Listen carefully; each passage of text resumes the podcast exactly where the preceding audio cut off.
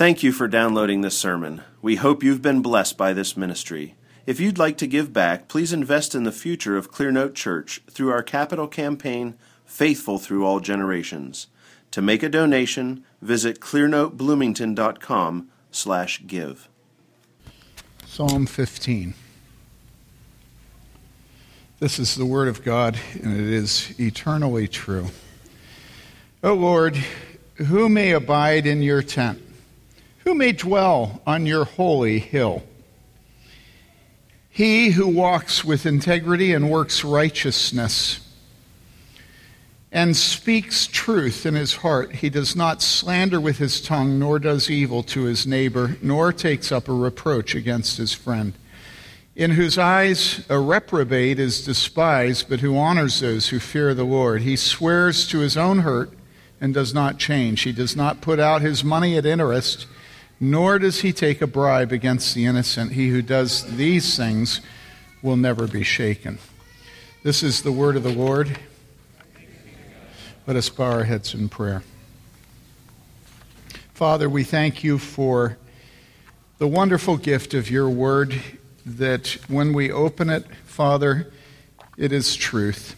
And because of this, Father, we ask you, would you give us a hunger and thirst for the word of God that we read it each day? Would you forgive us for despising this word except on Sunday morning? And would you please make us people whose worship you accept and whose dwelling you allow us to enter? Now may the words of my mouth and the meditation of every heart here be acceptable in your sight, O, Lord, our strength and our Redeemer. We pray in Jesus' name. Amen. So here we have a psalm of David. It doesn't say to the choir director and it doesn't mention the musical instruments, but it doesn't mean that it's not made to be sung. We just don't have any notations that are musical here. But we do see that it's written by David, as so many, if not most, of the Psalms are. It begins with uh, it being clear who's being spoken to by the use of upper caps, large caps, capital letters, Lord. And that always indicates in the Old Testament that this is Yahweh. This is the personal name for God. And uh, sometimes it's translated Jehovah, sometimes it's translated Yahweh. Um, the convention is that all through the Old Testament, in the New American Standard Bible, which we use, it means Yahweh. And it's, it's uh, translated with all caps, Lord. Um, this is the name for the personal God who has revealed himself to Israel. So, this is Israel's God.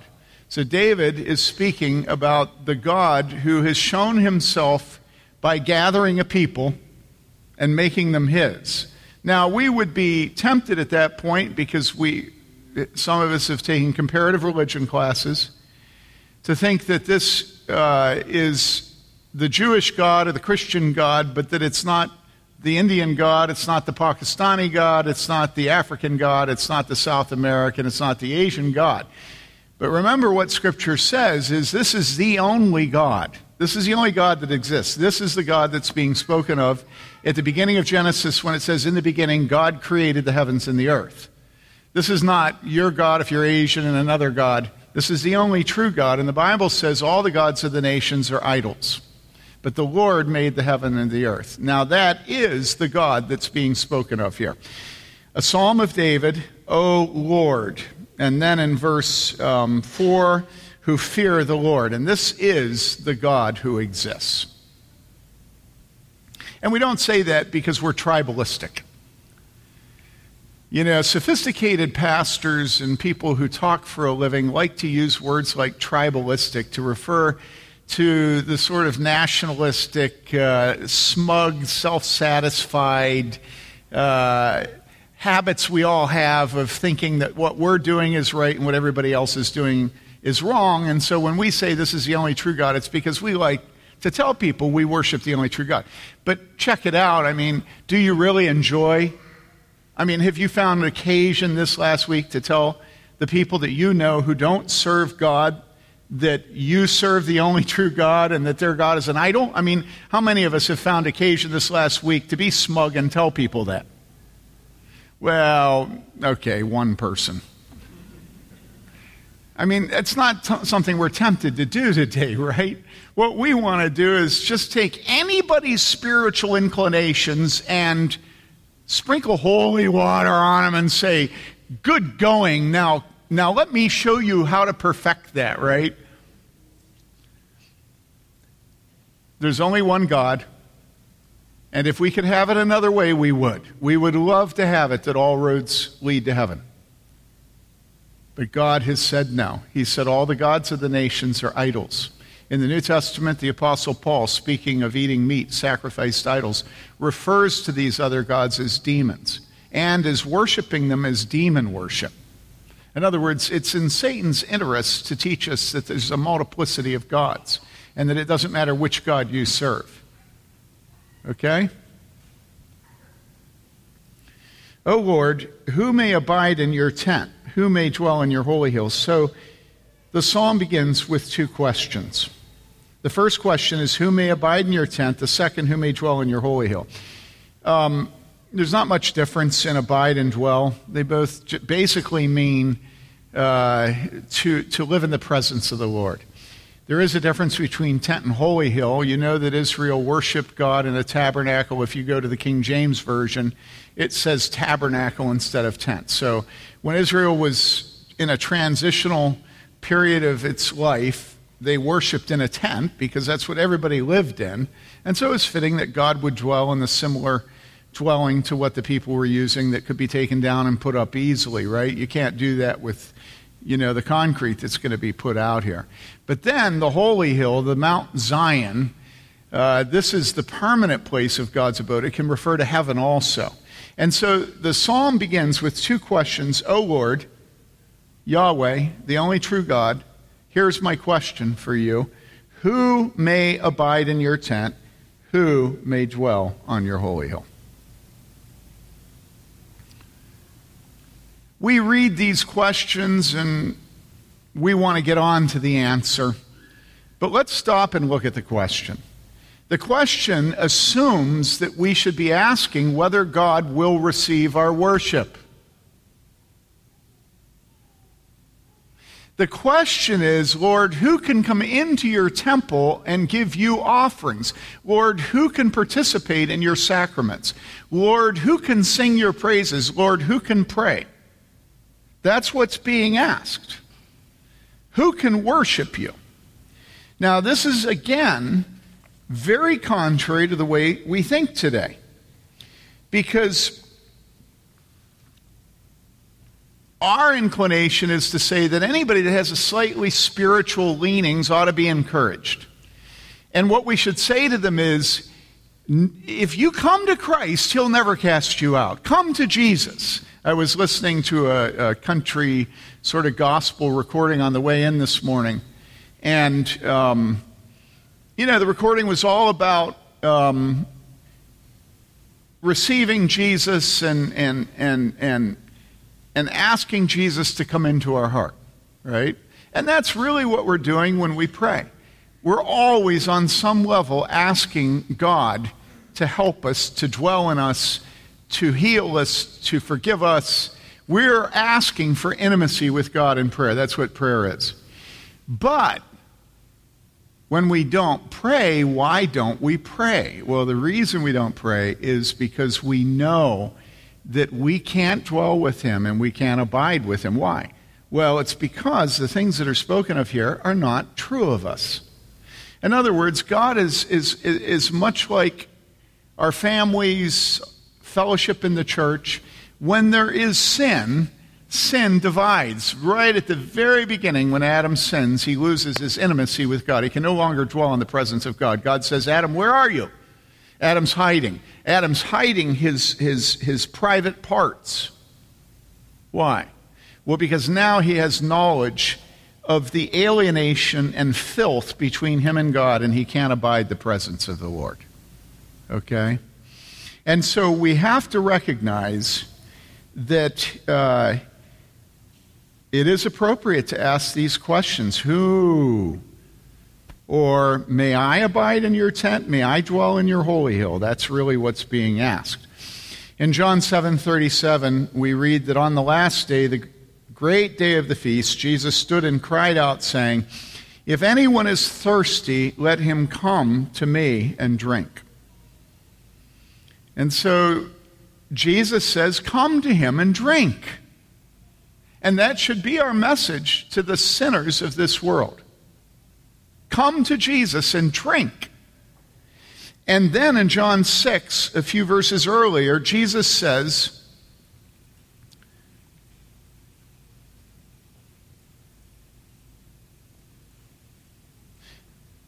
that the one who comes to him, he will certainly, he says, the one who comes to me, I will certainly not cast out. And we're in the habit of speaking this way to unbelievers. Come to Jesus, he'll never cast you out. But listen to the verses surrounding Jesus' statement. He says, John 6 37, all that the Father gives me will come to me. So the first actor is not the person, but it's God. He says, All that the Father gives me will come to me, and the one who comes to me I will certainly not cast out. In other words, God gave you to Jesus, and so you came to Jesus, and when you came, Jesus didn't cast you out. And so it is appropriate for us to say, Come to Jesus. When we say it, we know that unless the Holy Spirit works, they won't come. But then you think about yourself and you think, I did not choose him. He chose me. I mean, it's just the most obvious thing in the world. Who could ever imagine you or me coming to Jesus? It's just ludicrous. And so every time you find yourself seeing people who need Jesus, they're in bondage with, with sin. And they're hopeless cases, right? And you just can't even comprehend them coming to the preaching of God's Word. It's incomprehensible. But then you just have to stop and think, you're here. And that's really incomprehensible really anybody else coming to God is much more understandable than you coming to God. Okay? And so that's what unites us. right? We're the most weird, weird group of people. There's no affinity group that would draw us together. We don't all bowl. We don't all bowl with two fingers on our right hand. We don't all like to line dance. Right? We don't all like lavender.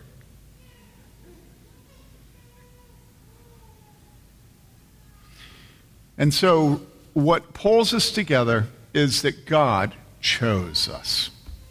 And what, uh, as Alex was teaching us last week in Sunday school, what a wonderful thing to be chosen by God. It just takes all the pressure off. I did not choose you, but you chose me. And so, having been chosen by God, we came to Jesus. And Jesus would not cast us out because his Father had done the choosing. Now, doesn't that mean that those who have come to Jesus should not be scrutinized? Doesn't that mean that if we're here today under the preaching of the word, that that's all we need? That we just flounce and sashay into the presence of the Lord, knowing He'll receive it, just like a little child, toddler, reaching hands up and saying, Daddy, Mommy, right? That's how we come to Jesus. Well, yes, there's truth to that. But listen, you come to the table and you've just gotten done eating a popsicle out on the deck what does your mother do? She says, You go into the bathroom and you wash your hands before you come to the table. And so there's a sense in which the only one that can come to Jesus is the one who is dirty. Because if you think you're clean, you're without hope. But there's also a sense which, when you realize you're dirty, you must cleanse yourself, right? In other words, the fact that God is in the business of forgiving sins doesn't mean that we're in the business of making nothing of our sins and not cleaning ourselves up. And so, what God is saying here to us through this psalm is that the people who He is delighted to be worshiped by are those who are clean. And you say, well, wait a second. I went to him because I was dirty. I see I'm still dirty. Every time I read the Bible, I see I'm dirty. Every time I pray, I see. Every time you preach, I see I'm dirty. And now you're telling me that I have to be clean if God's going to accept my worship.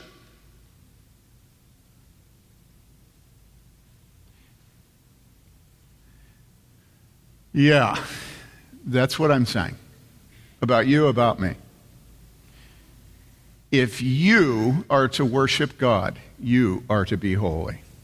He commands you to be holy as your heavenly Father is holy. How can you be a part of the family of God without having the family likeness? And you say, well, no, that's the whole point of adoption is you can look completely different. You can look like Josiah in a family of whites. I say, no, no, no, no. I'm not talking about your race. I'm not talking about your skin color. I'm not talking about whether you're male and female. I'm not talking about whether you're slave or free. I'm not talking about whether you're blue collar or white collar. That stuff is inconsequential. I'm talking about you have the image of Jesus Christ written on you. And you say, well, how can I? I'm a sinner. Jesus was perfect. And I say, do you grieve for your sins?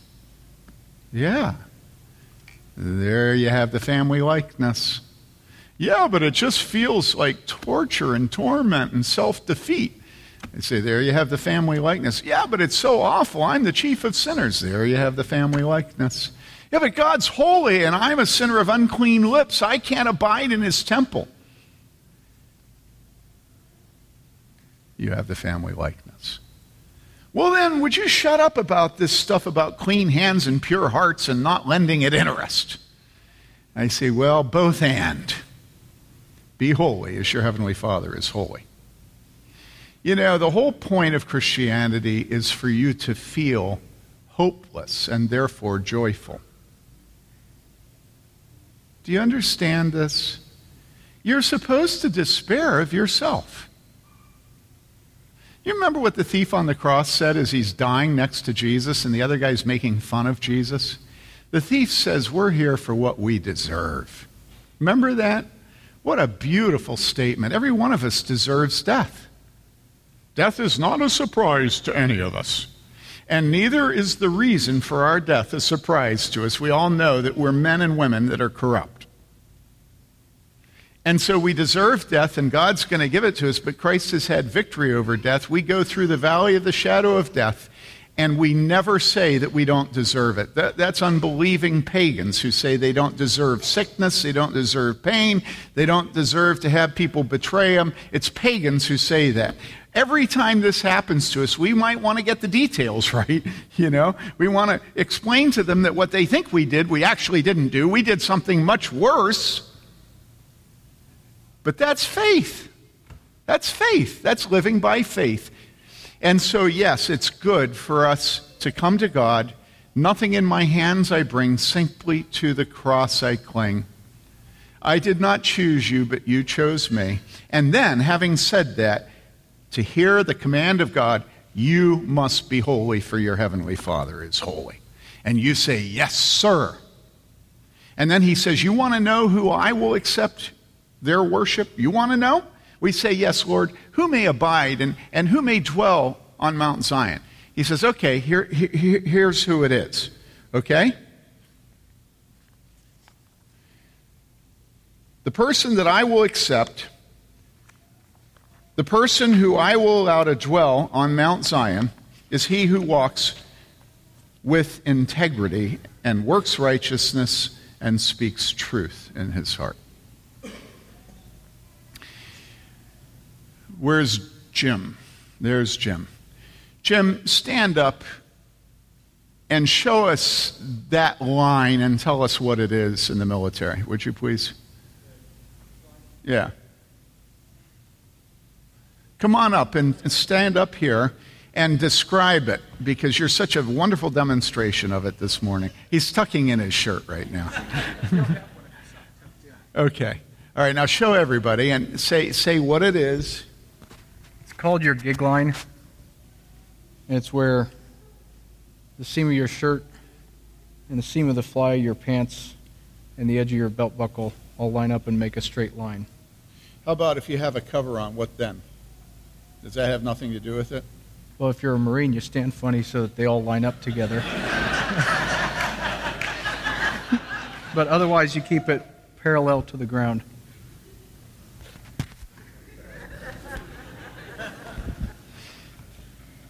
That's what it means when it says, He who walks with integrity. The man and woman whose worship is accepted by God is the man or woman who walks with integrity. He's straight. It's all lined up. There's not one thing going on here and another thing going on there and another thing going on here. There's not one thing going on here and another thing going on here. It's all of a fabric. Do you know that when somebody has their favorite word authentic, do you know that they have no integrity? If you hear somebody talking about authenticity, you can absolutely count on the fact that they have no integrity and there's nothing authentic about them. you know? Why? Well, because the person that has integrity doesn't ever talk about having integrity. Right? The one that his worship God accepts is he walks with integrity. There's no internal duplicity, deception, lies. He is a man who is lined up and straight, and what you see is what you get. And of course, because that's how he is in and in, then that's what he speaks, and that's what he does. He works righteousness, and he speaks truth in his heart.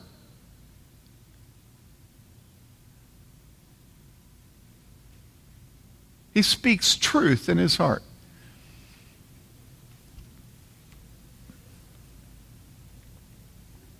We had an elder here once, and this elder, everything that he told you was a secret, and you were not to tell anybody else his secrets.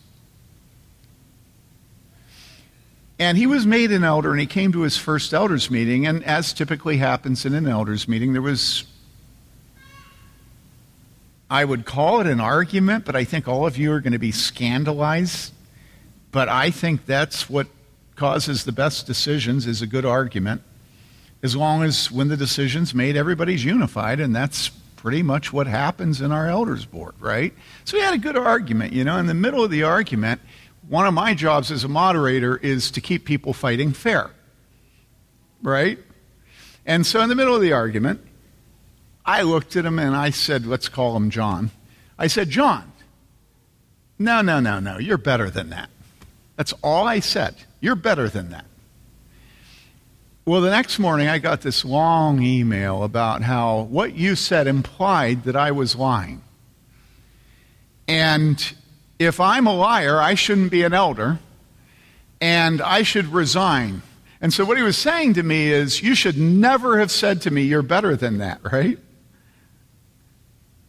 It's like, dude, get off your high horse. Listen, that man lied constantly. Constantly he lied. And that's what I wrote him back. I said, You lie all the time. I lie all the time. Every elder lies all the time. And you, now you've heard they argue, and now you hear they're all liars, and you're all prepared to just throw them out of office, you know. Do you have any idea how deceptive you are? Honestly, look at the way you talk to people.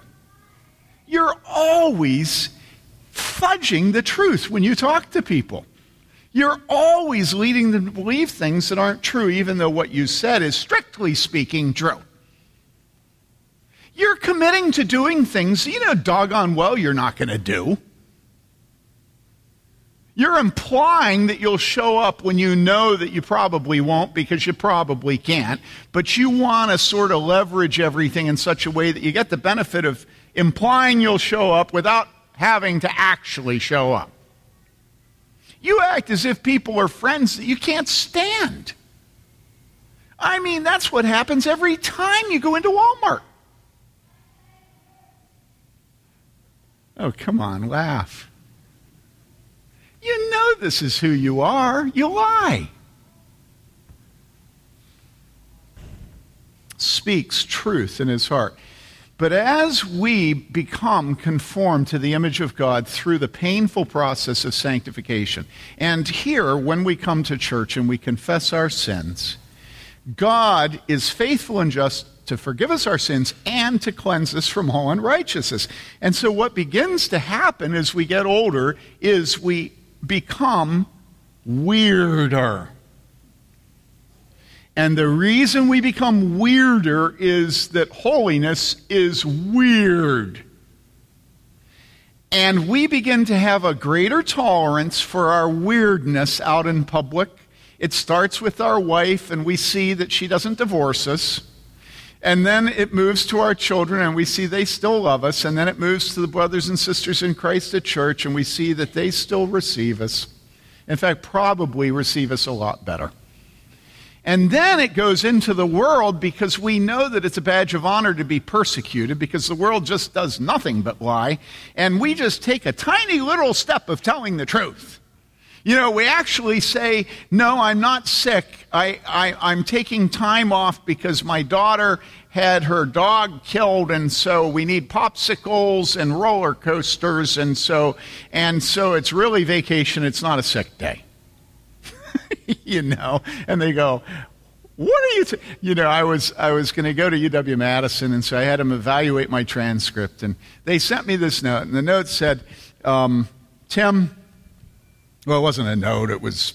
They said, Tim, you get credit for two years of Spanish, and you only need one more year of language. And if there's anything I hate, it's languages, although I do hate statistics more.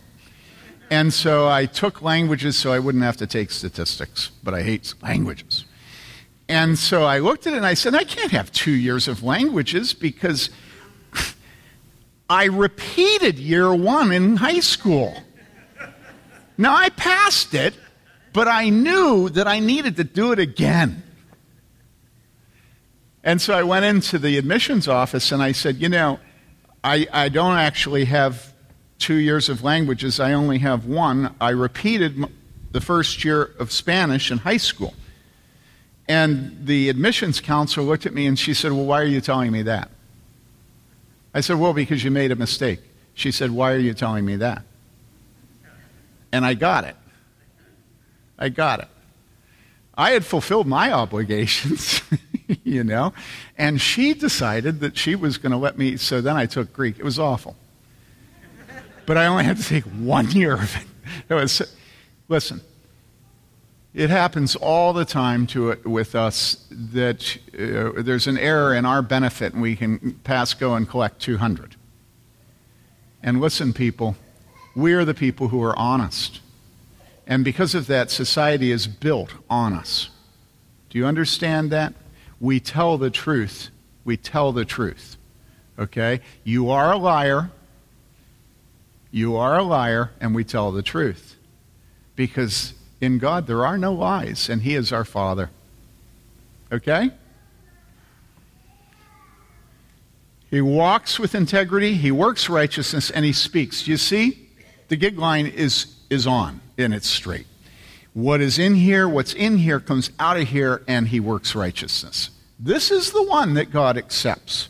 Then, verse 3, he does not slander with his tongue. Now, we all know what slander is. Slander is saying something that's not true in the ministry, you regularly get threatened with a lawsuit for slander. I don't know if you know that, but it's true. And I remember the first time that I got threatened, I called an attorney. I don't know if it was Brian or who it was. I called the attorney. I said, What am I going to do? What am I going to get? And there was just a very simple statement at the other end of the phone, and the statement was truth What would the statement be? I don't remember. Truth. Well, that, that's not what was said. It wasn't just is a defense. It was like an ironclad or truth is an absolute or something. But the point was nobody can, nobody, if you can prove the truth of what you said, nobody can take you to court for slander. They can take you to court, but they're going to lose. Because slander trades on lies. You slander somebody, you're lying about them. Okay, and so it says, He does not slander with his tongue. And it makes sense, right? But watch, it goes on and it says, Nor does evil to his neighbor. Now, when it's in the con, sandwiched in between, he does not slander with his tongue, nor does evil to his neighbor, nor takes up a reproach against his friend. We're dealing with sins of the tongue here, right? And so in the middle, he doesn't do evil to a neighbor. Who's a neighbor? Well, a neighbor is anybody that you have commerce with, and I don't mean just money.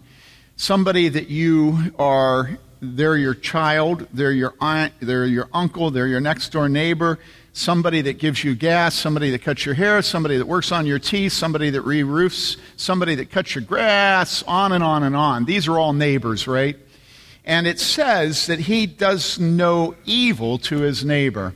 Now, how do you do evil to a neighbor if you're not slandering them? You know, isn't it true that if it's truth and it's an absolute defense in the court of law against the charge of slander, all you have to do is be speaking the truth, right? And it can just be the most nasty truths in the world, but if it's true, who can say anything to you?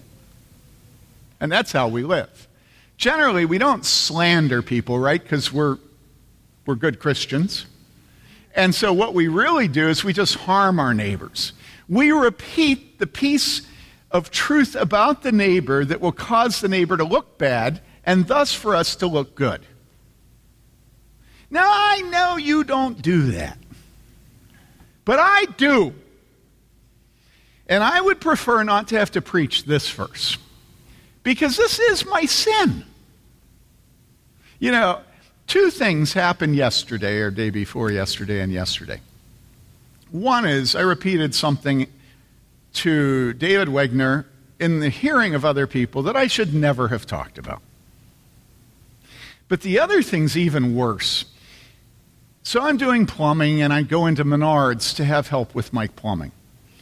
And there's this young dude and he helps me and he helps me and he helps me and he helps me.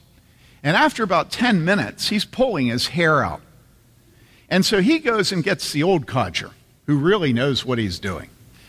And that guy comes over, and I think absolutely 15 minutes at, at a minimum.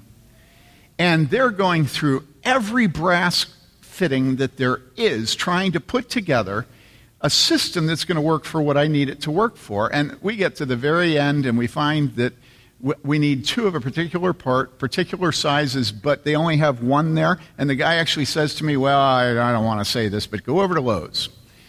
And, and so we have it on the floor. There are three men down on their knees in the middle of the aisle. And it's. And then he says to me, Take out your smartphone and take a picture of this. And he puts everything together so I know how, how it's going to have to go together.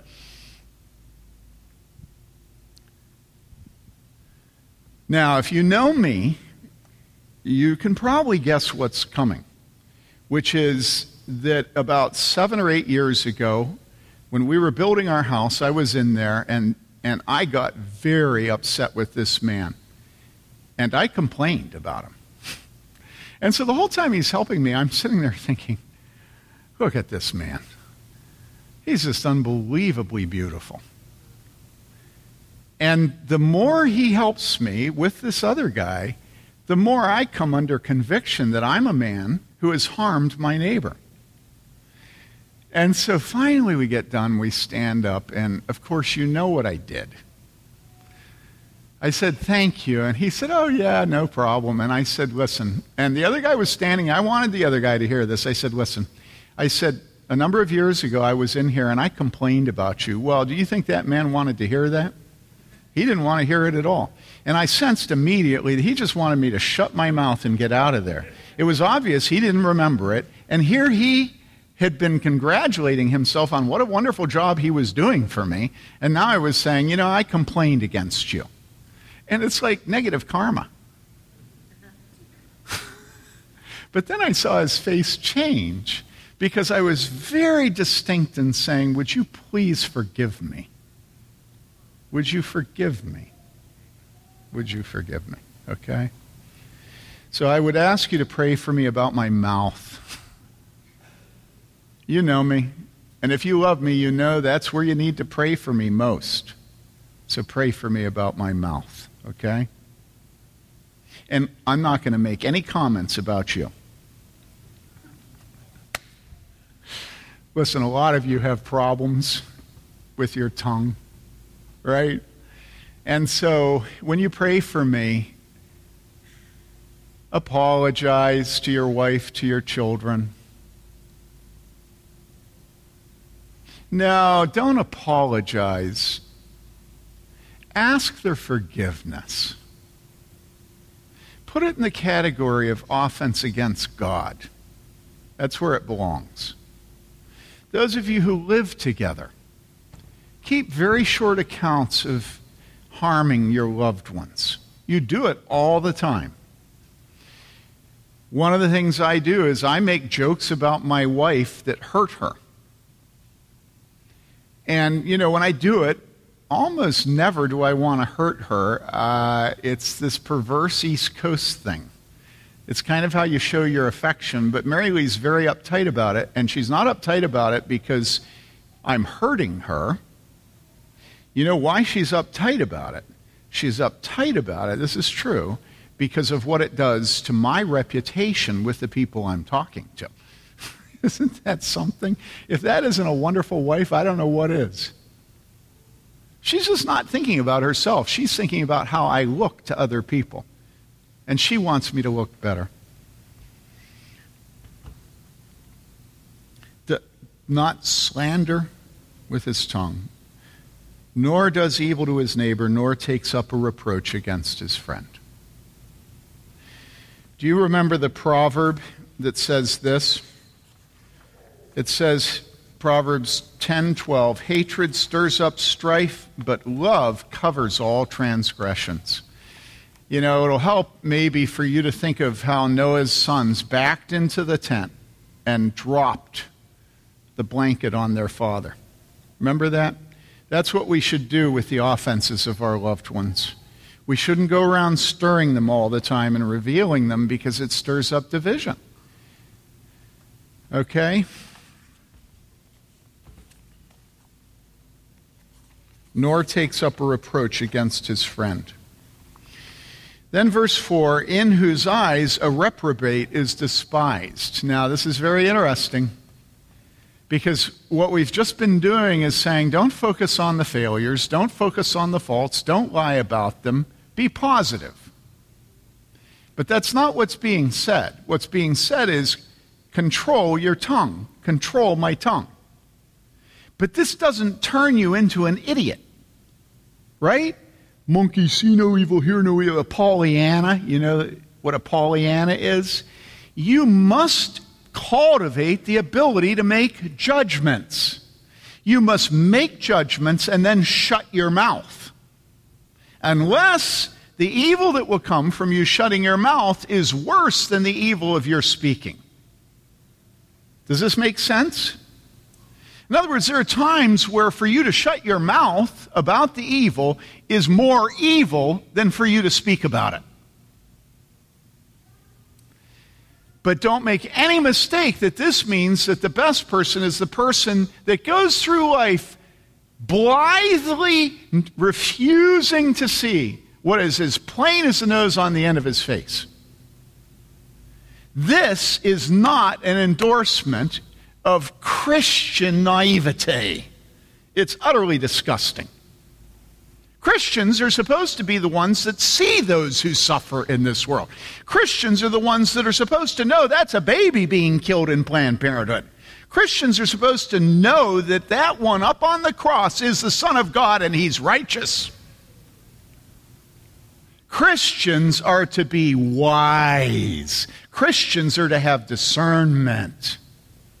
Why do I know that? Well, because it says right here, in whose eyes a reprobate is despised. Now, how on earth can you be so righteous as to despise a reprobate if you don't know who's a reprobate? And you say, well, what's a reprobate anyhow? And I say, well, just take a guess at it and I think you'll get it right. Well, I'm not going to judge. God says, judge not, lest you be judged. I say, yeah, he does say that, but right after that, he says, don't throw your pearls to a pig.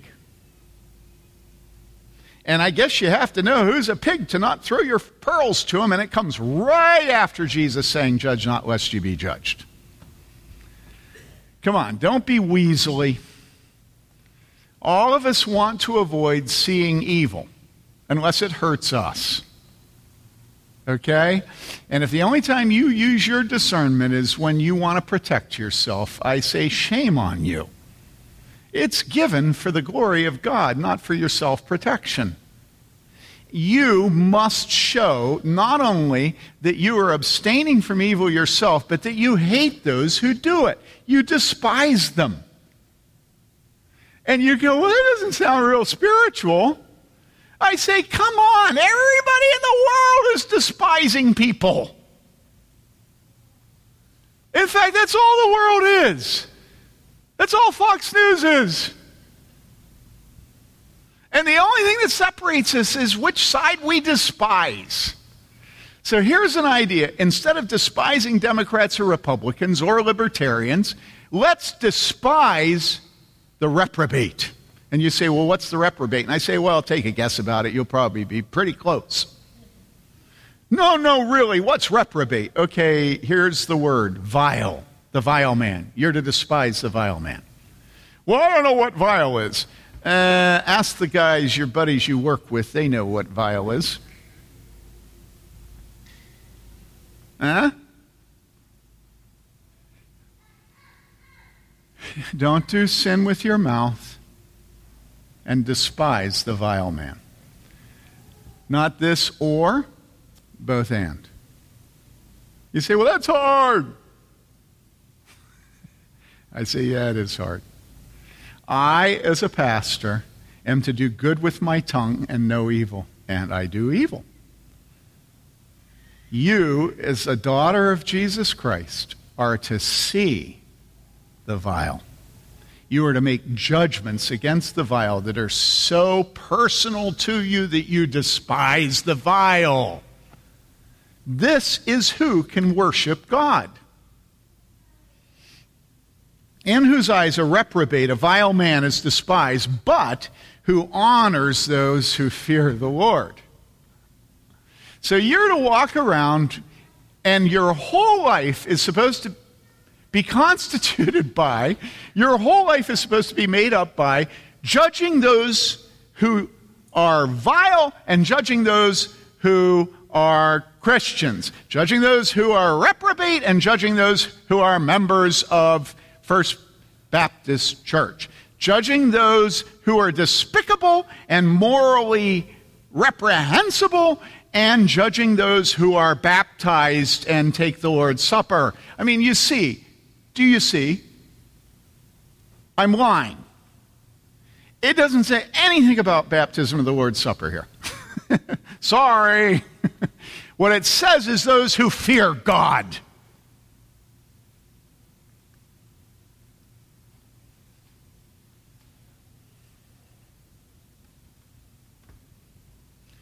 You know, and about this time, you're all wondering, well, why, why do you get mad all of a sudden? I'm just so tired of churches and pastors and elders who think our job is to remove the fear of God from the people of God.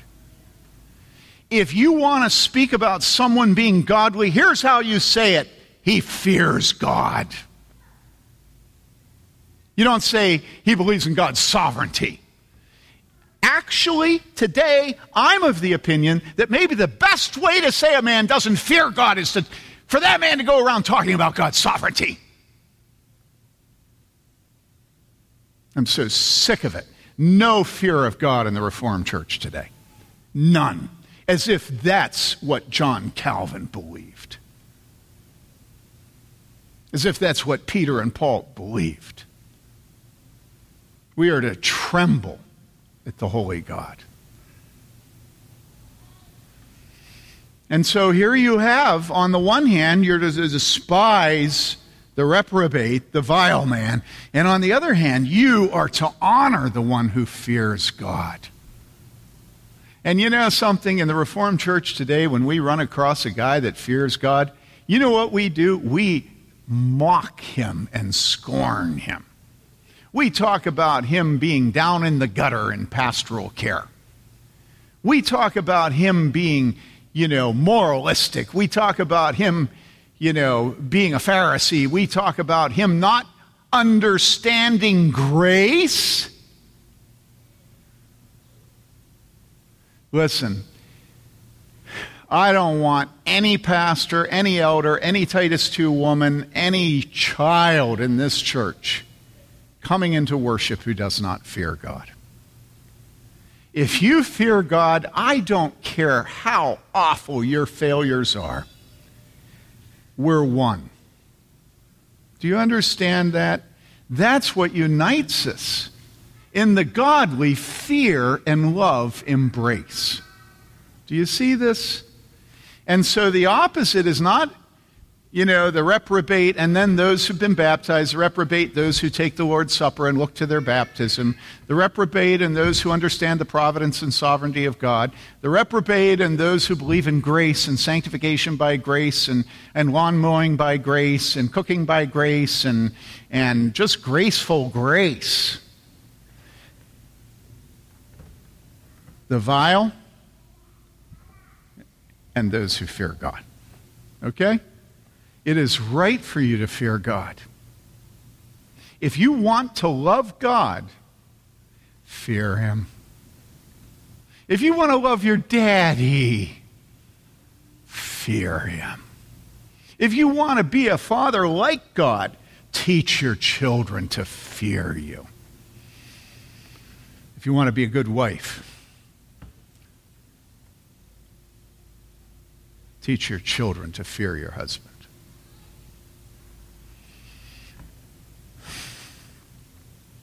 And then it says he swears to his own hurt and does not change. And, uh, you know, I really would have liked to have skipped over this psalm. Because, you know, what is fatherhood? Well, let me say this. What is grandfatherhood except remembering a fatherhood of not keeping my word? You know, just all the things that you said you were going to do. I got one that's been at the front of my mind for two years now. And I, I keep trying to figure out how to do it to keep my commitment. Listen, we keep our commitment. When we give our word, we keep it. To love and to cherish till death us do part. We keep our word.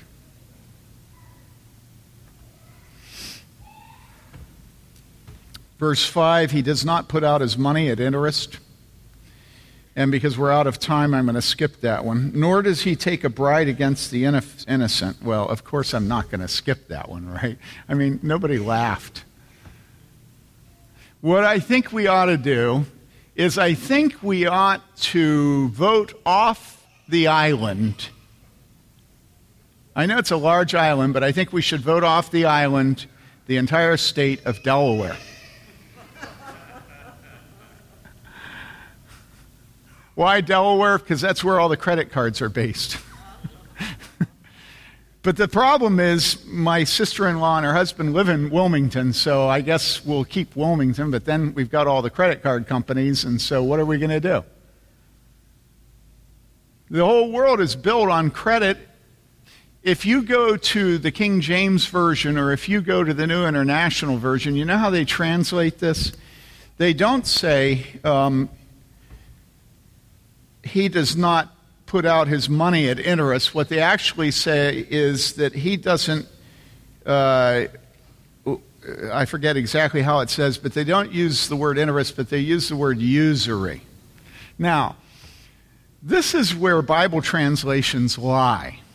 Not the King James Version, because everybody knew what usury was at the time of the King James Version. But when the NIV uses usury, that's lying. Why? Well, because which one of us feels guilty about usury? Usury is interest, which is sinful. you know, we all know that. And which of us has any temptation to commit usury? But what about interest? Now, the words be, behind this, this statement about lending interest are Hebrew words that are translated in a number of places like this Genesis 49 17.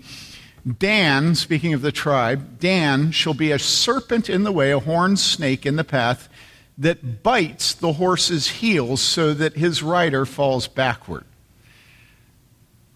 Bites. That's the origin of this word usury. It is handling money in such a way that it bites people. Now you begin to understand. Charging interest bites people, right? That's why all the financial counselors tell you not to allow anybody to what? To bite you. And the way you avoid that is you don't go into debt because debt involves allowing somebody to bite you.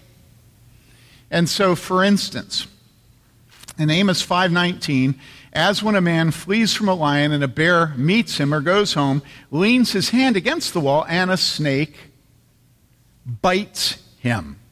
Same word. Now, another one, Micah 3 5. Thus says the Lord concerning the prophets who lead my people astray, when they have something to bite with their teeth, they cry peace. But against him who puts nothing in their mouths, they declare holy war.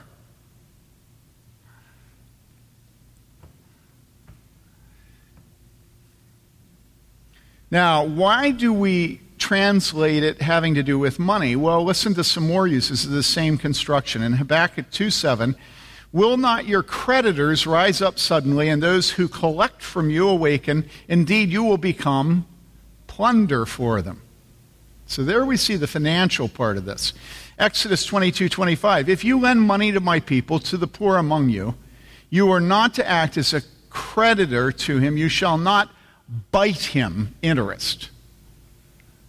But what it says is, you shall not charge him interest.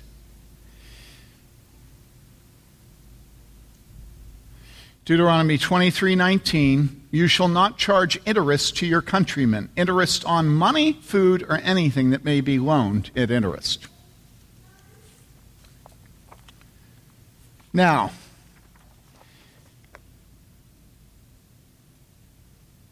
what is it saying when it tells us not to charge interest or that God will receive the worship of a man who does not charge interest. What does it mean?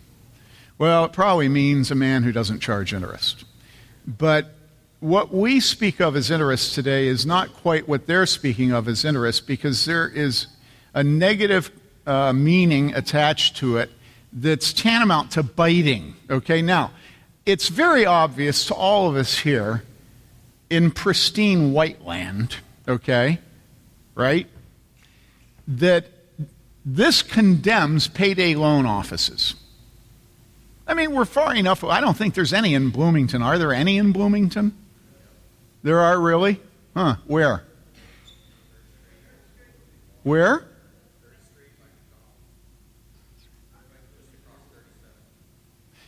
Huh. Huh. Okay, but not many, right? Oh, there are many? Okay. But it's not Alabama. So, in other words, down south, where there are lots of blacks, those blacks are taken advantage of by financial corporations that charge them exorbitant interest on short term loans. That's evil. The man that makes his money by working in one of those places, or the woman, or the people that own them, are the vile.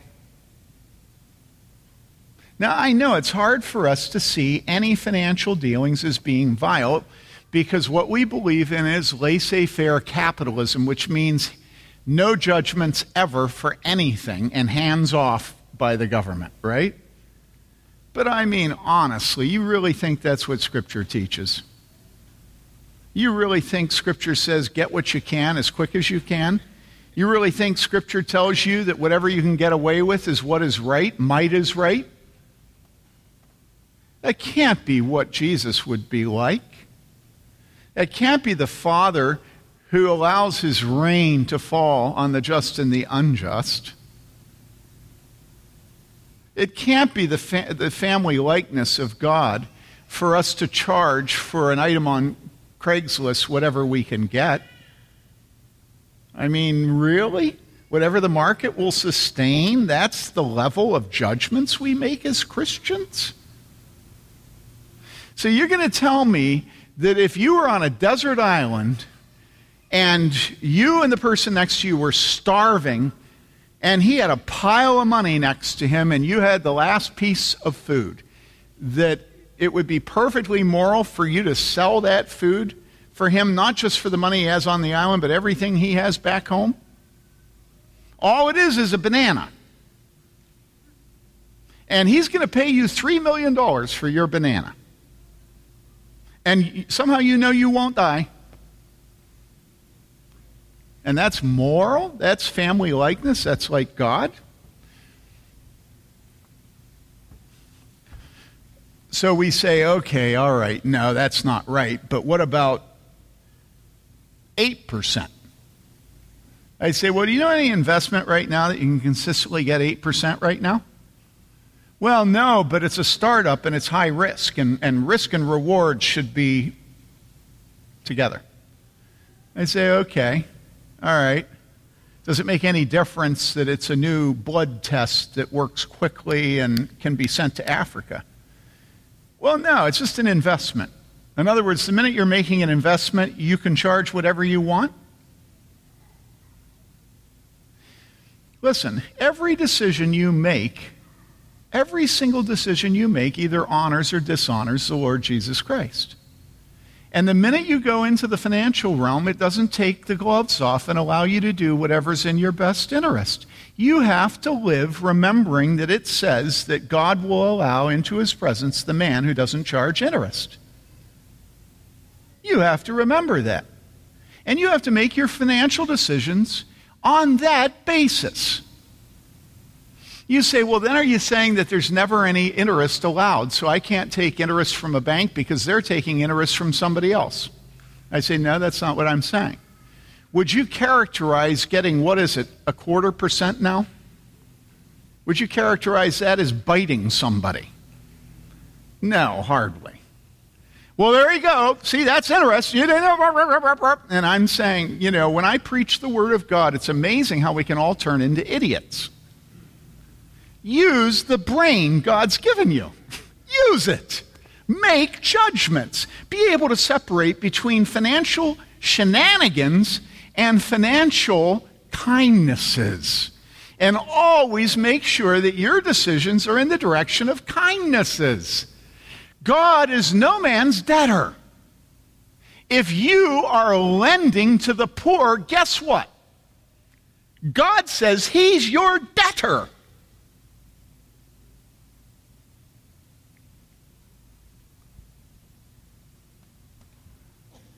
And what can you hope for more than God is your debtor?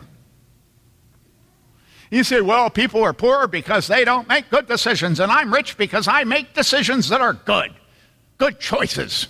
And I say, good. God needed somebody that made good financial decisions in this world. Now, help the person that God didn't give that gift to. And you know that I'm just paraphrasing Jonathan Edwards. This stuff is old. What gives you the right to be rich because you make good decisions when your brother or sister sitting next to you doesn't have the gift of making good decisions and is poor? And it's your money because God happened to bless. You, you remember what Luther says about this, don't you? Luther says, My how God often blesses with riches those gross asses whom he blesses with nothing else.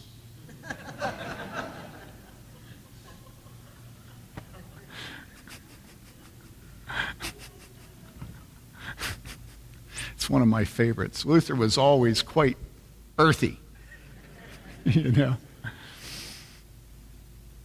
Here's what Calvin says about this. I'd commend to you his commentary on this. He says, Let us then remember that all bargains in which the one party unrighteously strives to make gain by the loss of the other party, whatever name may be given to them, are here condemned.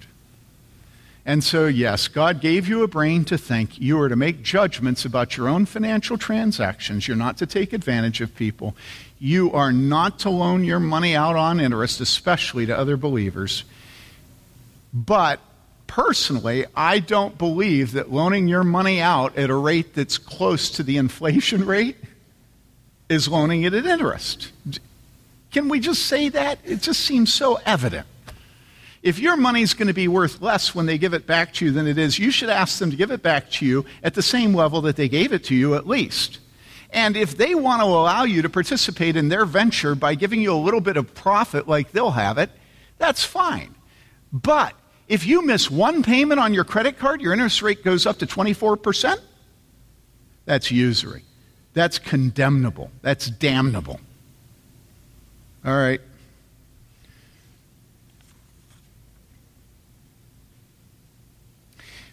I want to read to you uh, a quote of Calvin. Calvin says this. He's quoting an old uh, guy, and he says, Cato of old justly placed. In other words, this guy was right in putting right next to each other usury and murder. And he says, they both are the same kind of criminality, for the object of this class of people is to suck the blood of other men. Both a murderer and a usurer suck out your blood. Okay? Then he says this it's also a very strange and shameful thing that while all other men obtain the means of their subsistence with much toil, while husbandmen, okay, farmers, shepherds, while husbandmen fatigue themselves by their daily occupations, and artisans serve the community by the sweat of their brow, and merchants not only employ themselves in labors, but also expose themselves to many inconveniences and dangers, you know, up on the roof, right? That money men should sit at their ease without doing anything and receive tribute from the labor of all other people. And listen, this is a theme in all the godly that comment on this text. How many times the elders and the pastors of this church say to you men who work, God bless you for working. I mean, I had no idea when I had daughters how much I was going to desire men who worked when they got ready to marry. I remember when uh, one of the men in this church lost some job and he began to deliver pizzas years and years ago. And I never loved that man as much as I did when I heard he was delivering pizzas. And I'll give you a secret. You know who I despise? I mean, not really, but yeah, I do. I can't stand men who won't work with their hands. Can't stand them.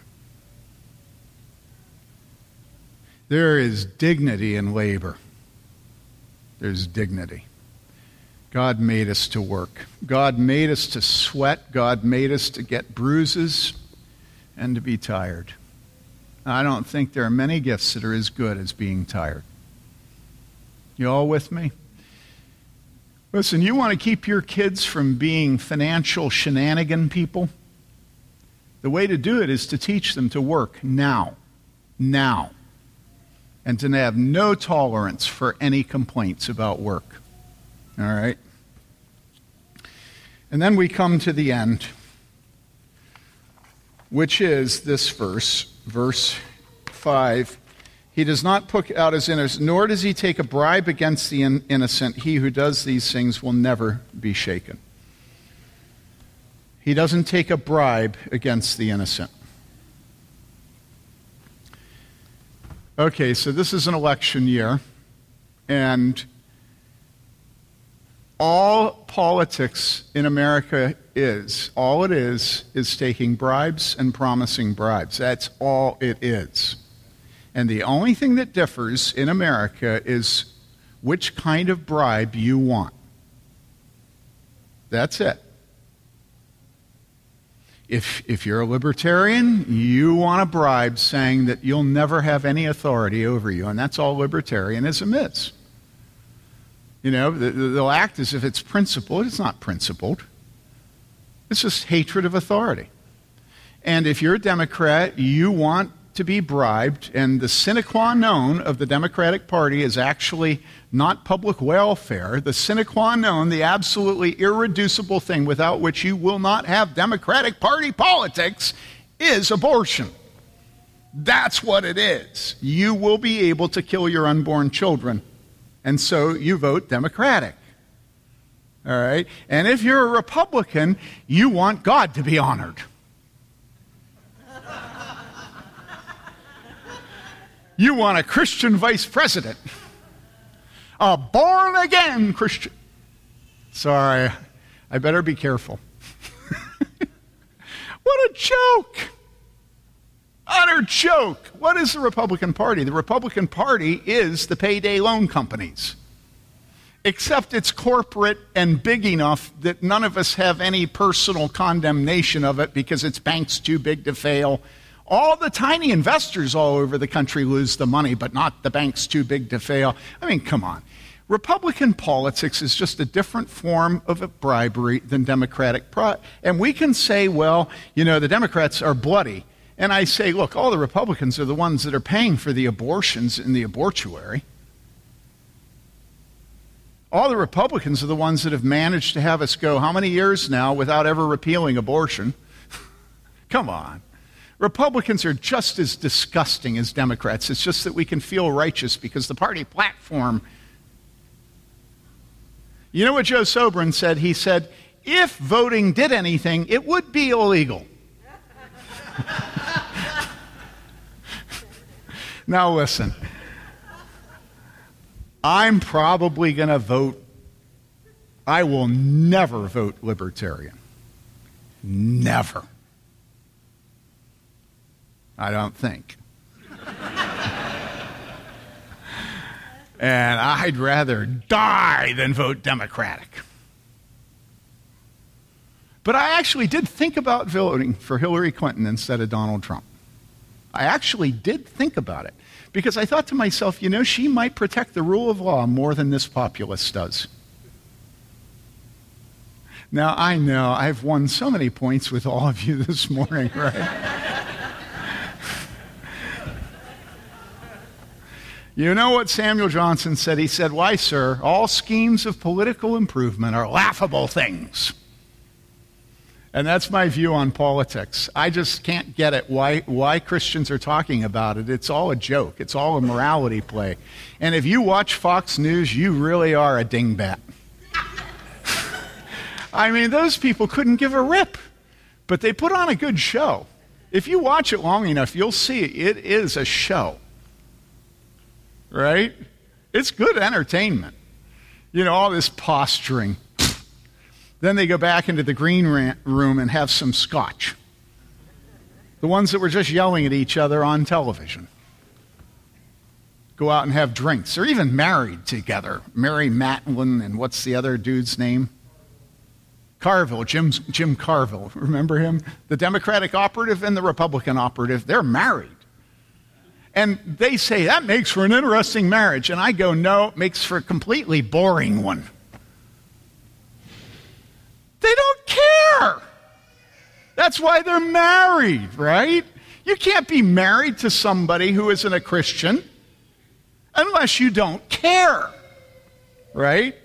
So listen, bribery is the center of American politics None of you should be looking to your public leaders for bribery. If you listen to what we pray when we pray for those in authority over us, what we pray is that they will fear God, that they will honor His word, and that they will make decisions that are just and merciful. And it's especially important that they do that when we're the ones that stand to lose by it. Right? Right? So forget politics. You're going to have to vote. I pity you. I'm hoping to be out of the country at that time. it's, a, it's a horrible thing that seems to be approaching us, isn't it? okay, all right. He who does these things will never be shaken. Look, if our conscience is clear before God, it doesn't matter what we vote. It doesn't matter what our wife or husband or our children think of what we vote. It does not matter what they judge our motives to be. If our conscience is clear before God, we can't be moved. And have you ever noticed that about yourself? Have you ever noticed that the more you fear God, the more truthful you are, the more integrated, gig line, right? The more you belong to God, the less you're afraid. Have you noticed that? The godly are as fearless as lions, and you won't be moved. Why? Because you're, you're built on the rock of Jesus Christ and His Word. All right? So, this is the one whose worship is received by God.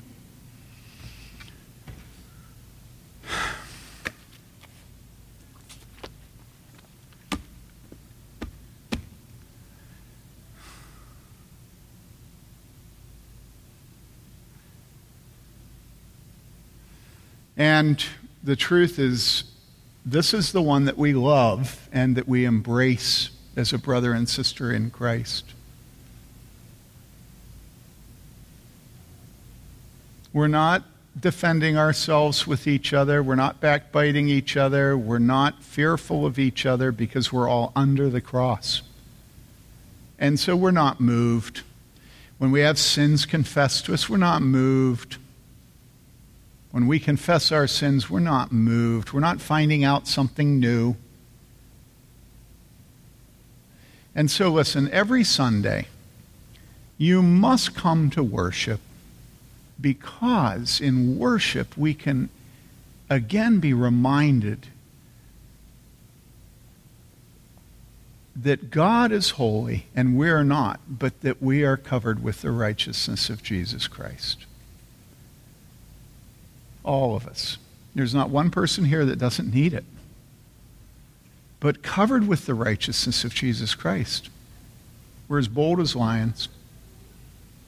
And you know, people trust us. People love us. Because we're not making pretenses, we're not going around flattering people. Our yea is yea, our nay is nay, and dads, this week we do the things we promised our children. Okay, dads? Not me, but you. Let's pray. That's a joke, by the way. Father, thank you for your word. Thank you that you have promised that such a man will not be moved, and his wife will not be moved either. We pray that you will fill this church with those who are truthful, gentle, merciful, who hate the vile, and to honor those who fear God. We love you, Father. Please receive our worship now as we come to your table. In Jesus' name, amen.